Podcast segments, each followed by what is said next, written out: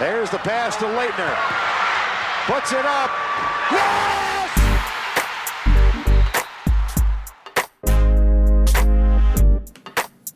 Welcome into this week's edition of the Cameron Chronicles. We're here back up in the Chronicle office, and I'm your host, Derek Saul, joined here by my other host, Shane Smith, and we are also joined by assistant Blue Zone editor and men's basketball beat, Evan Kolin. And this is a different tune than our other podcasts of we are coming off the heels of two Duke losses. And we're recording this here at Sunday afternoon, and it's pretty weird. Um, I know Evan, you were in Clemson. You were at Clemson for that loss. I was at. I was there for the Duke Louisville loss. I don't know if Shane. I'm sure you were there also. Uh, no, didn't actually get Oh, a wow. chance to go, but did watch it, so up to date on that. Yeah, but uh, pretty identical scores there. Duke lost to Clemson 79 72 Tuesday before coming home and falling to number 11 Louisville 79 73. I mean, let's walk through both games. I mean, Evan, what'd you see there in Clemson? Yeah, the biggest thing that head coach Mike Krzyzewski said following the contest was that Duke really relies on his depth a lot, and not having Joey Baker and not having Wendell Moore Jr. for that game really hurt them both defensively and offensively. Um, foul trouble also hurt their depth down down the stretch of that contest. Uh, both Vernon Carey and Cassius Stanley had four fouls. You know, those are two of their probably two of their three best offensive players, and just not having them down the stretch hurts. Matt Hurt also only 15 minutes, two points. Really struggled on defense. Coach K didn't really trust him to guard Clemson on that side of the ball. You know, didn't play much down the stretch. So Duke really just struggled to score the ball for those reasons. Yeah, and uh, with that Clemson game, it was uh, my biggest takeaway was Duke really struggled in the front court defensively, and uh, I think Tevin Mack and Aamir Simms they they combined for about forty five points, and they were pretty dominant. And then we saw Duke similarly struggle in the paint against Louisville. I, I want to table discussion for the game against the Cardinals for a little bit, but in that Clemson game, I mean, I really thought that Vernon Carey was exposed defensively. I've been kind of worried about that all year, and that's not to say this is not to write Vernon Carey off. He's still one of the best players in the country, but he was playing like the best player in the country for you know the first 15 games of college basketball, and he's looked beatable. And I think it's not it's not just the fact that he's getting beat, but if there's if there are bigs that are strong and athletic, and we even saw that in Duke's win against Georgia Tech. Evan, we were there in Atlanta for that. He can get kind of run off the floor. I don't know if you guys agree with that or there's a rebuttal there. No, and definitely what you saw from Vernon in these last couple games is, and honestly, the other freshmen too is.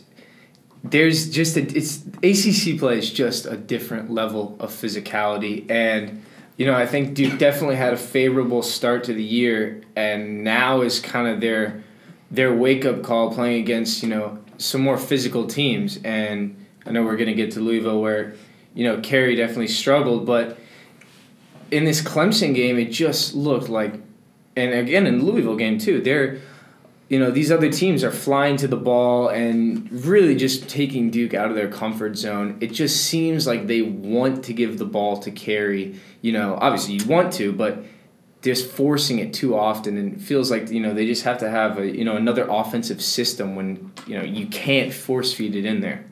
Yeah, and I think really a big problem that I've seen coming from this is Duke has that 10 man rotation now. Wendell Moore's been out. Joey Baker was out against Clemson, but's back. But it's weird to see if there are guys that they're got. So aside from you know really the top three of Tre Jones, Cassius Stanley, and Vernon Carey, and Jones and Stanley have continued to look really good. Jones what didn't look so good against Louisville, but I think that was more of a blip.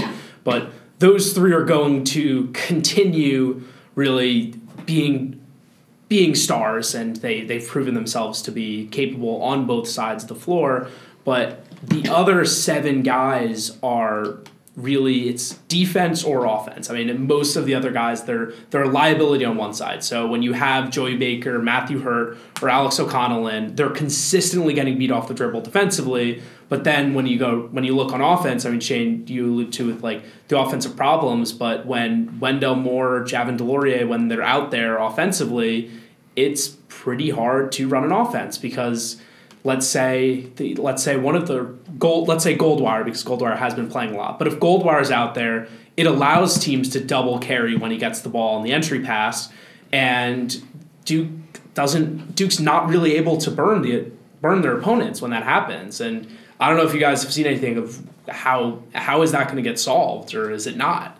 Well, I think it's not necessarily a bad thing the way the team is constructed with three, you know, stars and everyone else sort of has their roles. But the problem was when players like Alex O'Connell, who's you know out there purely for an off, for offense, isn't producing on offense, then you know what is he playing for? And that's just another guy that really hurts the depth of Duke because that's you know Alex O'Connell played two minutes against Louisville because he just wasn't producing and you know didn't play well versus Clemson either, and that's really just cutting down the rotation even more than it already is. You know, Joey Baker too. You know, if he's out there for offense, he's got to produce on offense. One of seven against Louisville, which I know we'll get to later, but if those guys are out there for one reason, they better be producing for that reason. I mean, and this is just something that you know, if there's one coach that can do it, it's Mike Krzyzewski. But this is something that he's going to have to figure out because obviously you want you're going to want your best players out there on the on the floor, but you know, as Cassius Stanley alluded to before the Louisville game, Duke doesn't really know how to play with a shortened rotation right now.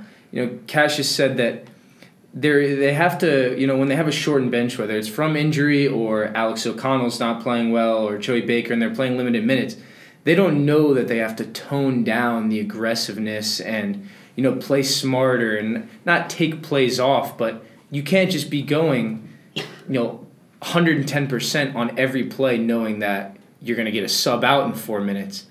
And, you know, if, if Mike wants to stay with that 10 man rotation and let him play that way, you know, that could work. But honestly, these last two games are just showing that, you know, what we kind of all expected for a while now that the bench is looking like it's going to get shortened a little bit. And they're just going to have to learn to play that way. Who do you guys think are the, the one or two guys that will if it's trimmed to an eight man rotation, assuming Wendell Moore is healthy and he's expected to be back within the, the next few weeks, um, who do you think is going to get get the axe from Coach K? I think O'Connell is the first one out. You know, it's pretty clear that he's obviously always been struggling on the defensive end of the floor, but on offense, if he's not making his shots from beyond the arc, there's really no reason to put him out there. Other than that, I think you know obviously the next man up would most likely be Joey Baker rather than DeLaurier or White. I think Baker, he's been on and off. He's more, he's been more consistent than O'Connell has this season. I don't see him getting cut just yet, but if obviously if I already cut two, it's O'Connell and Baker. I personally don't think that there's a player inconsistent enough or consistent enough to get axed from the rotation. I think that even though the bench will shorten, it's not going to be O'Connell taking down to eight minutes a game every day. I think it could be because you know O'Connell's O'Connell and Baker. These guys are they have their nights for sure. They can knock down shots. They are spark off the bench, and you know I don't think it's out of the question where you know O'Connell plays you know 19 minutes a game one day and then he's down to five or six the next day and you know you saw there are games where Hurt cannot play as much uh, like his 15 minutes against Clemson and maybe uh, DeLaurier gets some more. I think it'll. No one's necessarily going to get you know sh- completely shut out of the rotation. It's just going to be fluctuating on you know who's playing well. Yeah, and we, we I think uh, we were remiss to not focus a little more on Javin DeLaurier of his. Basically, he's just disappeared, um, and it's been pretty wild to see him not take a step up. I think a lot of people were were hoping, look, he's never going to be a guy that averages double double, but last year, the best game of his career to to end the season against Michigan State, and he surprisingly declared for the NBA draft and actually did have some workouts with teams, and he came back and he looks like the same player that he's been freshman through junior year, and I think alluding to the problems with Carey of, you know, we knew that he wasn't going to be a guy that plays 35 minutes a game. We knew he was he's averaging around 22 or 23 minutes a game right now, and especially when that it's even in big games, it seems like that number has to stay there. He's not someone that that is that properly has the stamina or you really want out there for 35 minutes a game. And when DeLaurier comes in, it's just it's a clear drop off. I mean, he's really he's really a zero offensively, and I think it's I I definitely be worried about. I think I think my personal picks would be O'Connell and DeLaurier, but I don't think that they'll. I don't think that they will will be out of the rotation. And Shane, as you alluded to, I think this is a team that's built to have as many people in the rotation as possible. It's not quite that Grinnell system where they're all 15 guys in the roster are coming in and you're just sprinting for 90 seconds. But Duke is much better served. Of there's there's not much of a difference between the the guys that are six through ten in the rotation. Not that obviously they have their their own individual games, but I think let's say like Baker and O'Connell have pretty similar games. I mean Baker has played a lot better and I think is a lot better, but you're much better off. Eh, you don't want to play Joey Baker 22 minutes. It's much better to just split the oh these are the 25 minutes that are going to Baker and O'Connell, and they, they'll be allocated as who has the hot hand. I mean, that, that's what makes the most sense to me. Yeah, and that's what it looks like. It, that's what it looks like Mike Krzyzewski is going to do. You know, he emphasizes there is no rotation. There's, I don't think there will ever be like just an eight man rotation that he's going to go to day in and day out. Yeah, he might play eight guys per game, but it's obviously going to split. Sort of just how he alludes to. There's no starting five. There's no eight man rotation, and it's just gonna you know it depends. Like you said, who has the hot hand between O'Connell and Baker. Those those are guys that you know they're not consistently shooting well from beyond the arc, but there are obviously games where you know they could start hitting a few shots in a row, and that's what you know Coach K is going to go to you know for each contest. Yeah, and uh, to we we've alluded to it a lot, but let's get more into the nitty gritty with that Louisville game. So Duke loses 79-73. And again, it's it's not similar to that Clemson loss of Louisville is a really good team. I think a lot of people picked Louisville to finish atop the ACC, and they were, I believe, they did get up to number one in December. Um, but they had been struggling recently, and right away Duke gets Duke gets blown Duke gets blown off blown off the line, and they're down 25-10. And eventually, the Blue Devils do recover. It is a 10 point halftime deficit, and Duke does tie it a couple times late. And they did have the the big shot was or the shot the big miss, I should say. It was with 17 seconds left. Cassius Stanley rose for three, airballed it. Would that would have tied the game, and then ended up that you know it was the the foul and free throw game in Louisville. Emerged on top after that. But I guess what was what were your biggest takeaways from those from well, the game? You know, there's just so much to unpack from this game. Just just even looking at a box score because you have you know, unexpected guys stepping up. Vernon Carey didn't play really well for Duke, and Tre Jones didn't come on till late. Jordan Nwora, you know, preseason ACC Player of the Year, only had six points, and you have you know these guys, uh, da- uh, David Johnson, under undervalued freshman for Louisville, stepping up for a big game. Cassius Stanley stepping up for a big game.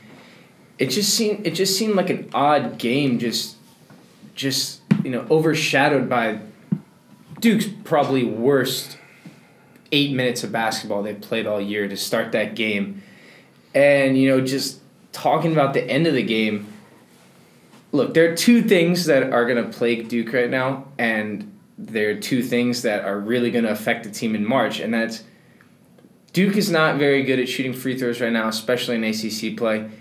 And Duke does not have a guy that you can give the ball to at the end of the game to, you know, take it, hit the big shot. And that's kind of uncharted territory for Duke now. But you saw Tre Jones before that Cassius Stanley shot.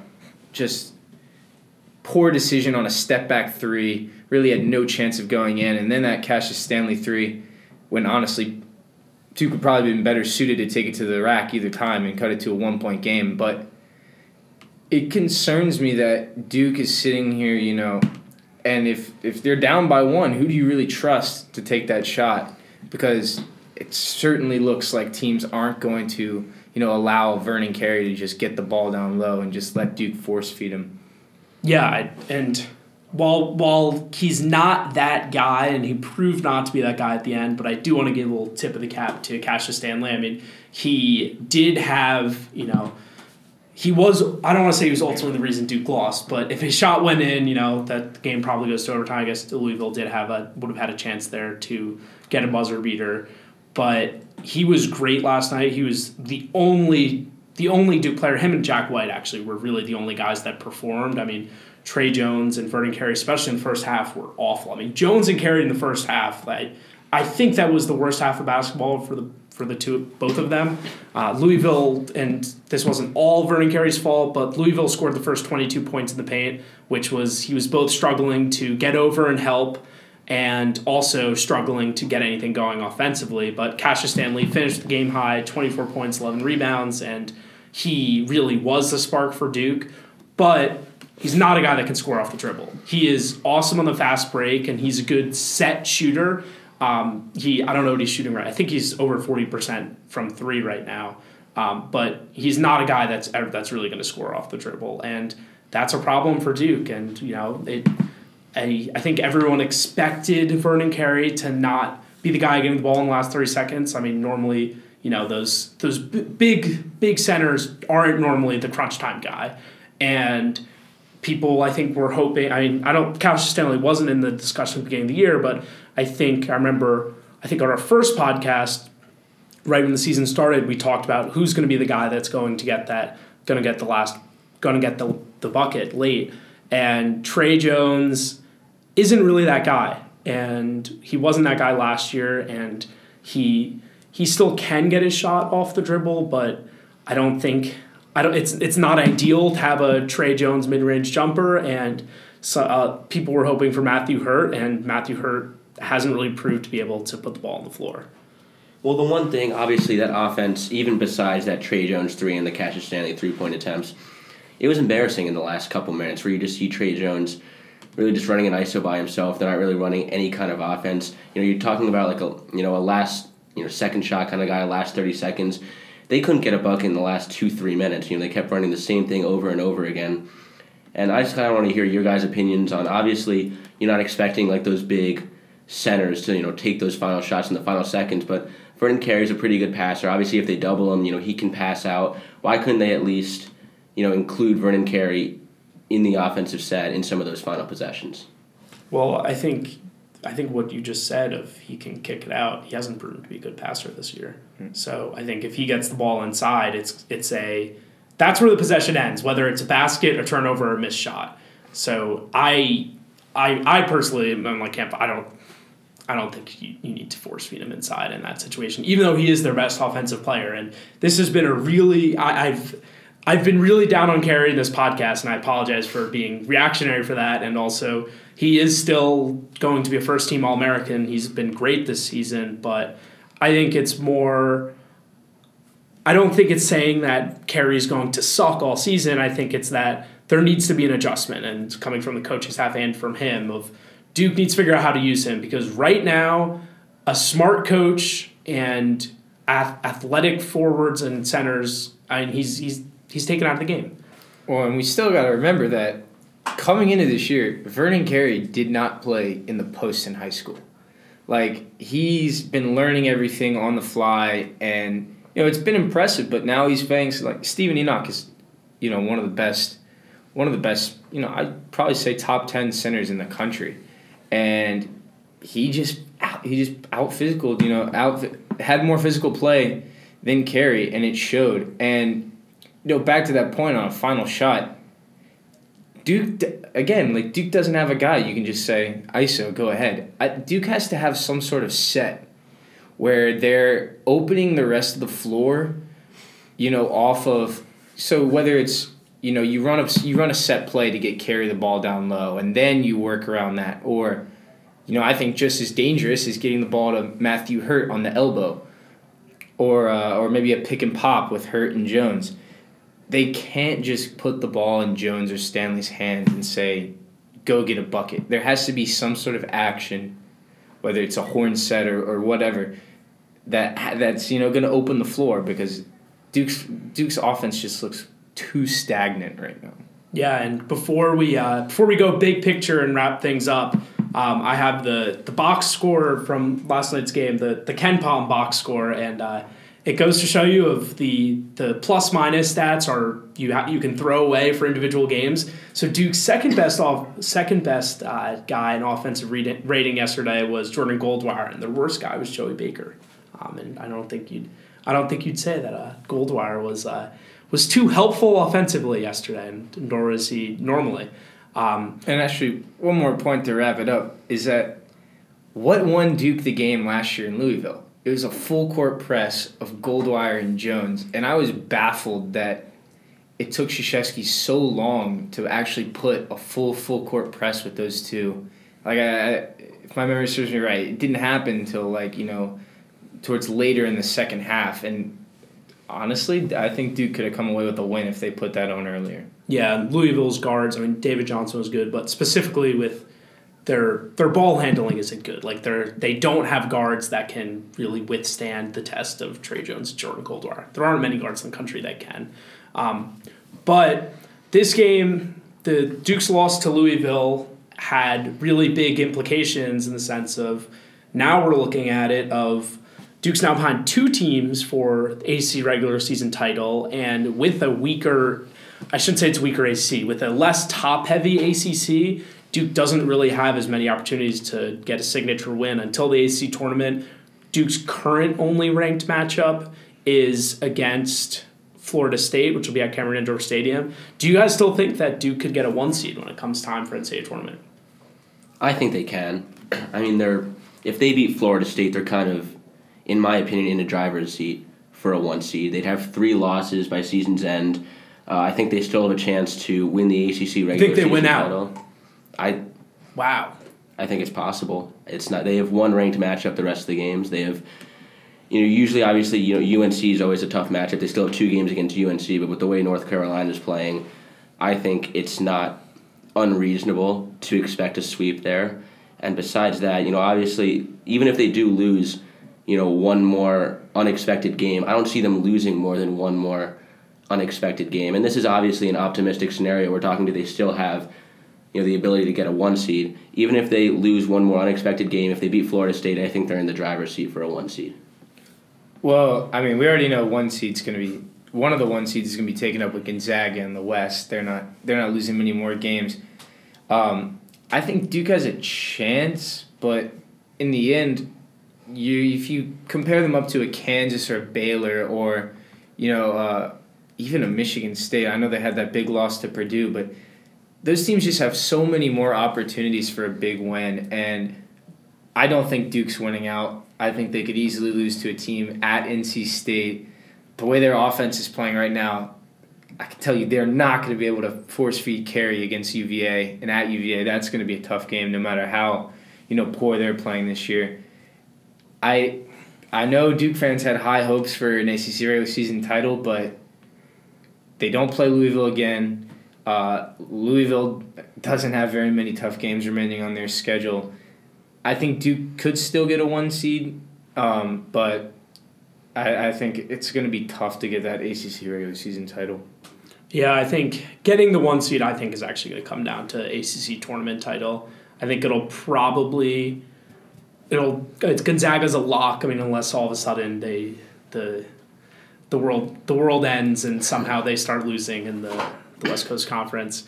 Um, I think Kansas or Baylor, whichever one comes out on top. I, I think I think it'll be Kansas. I think Baylor. It's I shouldn't say it's fool's gold because they are one of the better teams in the country, but I think they're they're number two right now. I don't think they're the second best team in the country, and I think an ACC team and a Big Ten team. I think if Michigan State or Ohio State, I think however that shakes out, I'll probably I think it'll be Michigan State. I know Ohio State's been really bad lately, but the Big Ten is a lot better than the ACC this year, which is weird. And I uh, Duke doesn't have a chance to get any more state win, statement wins. Really, they do already have really big wins. I mean, already beat already beat Kansas, and I think that I.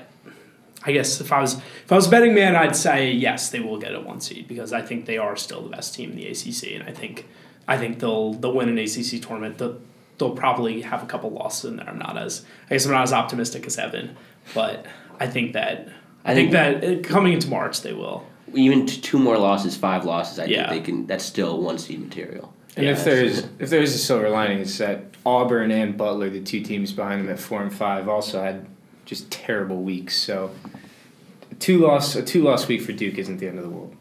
Yeah, I don't think there's gonna. I don't think there will be a Big East or uh SEC one seed, but it's still still a little early for that. But I think I agree. I think Auburn had a really bad week. Uh, Duke had a better week than Auburn still.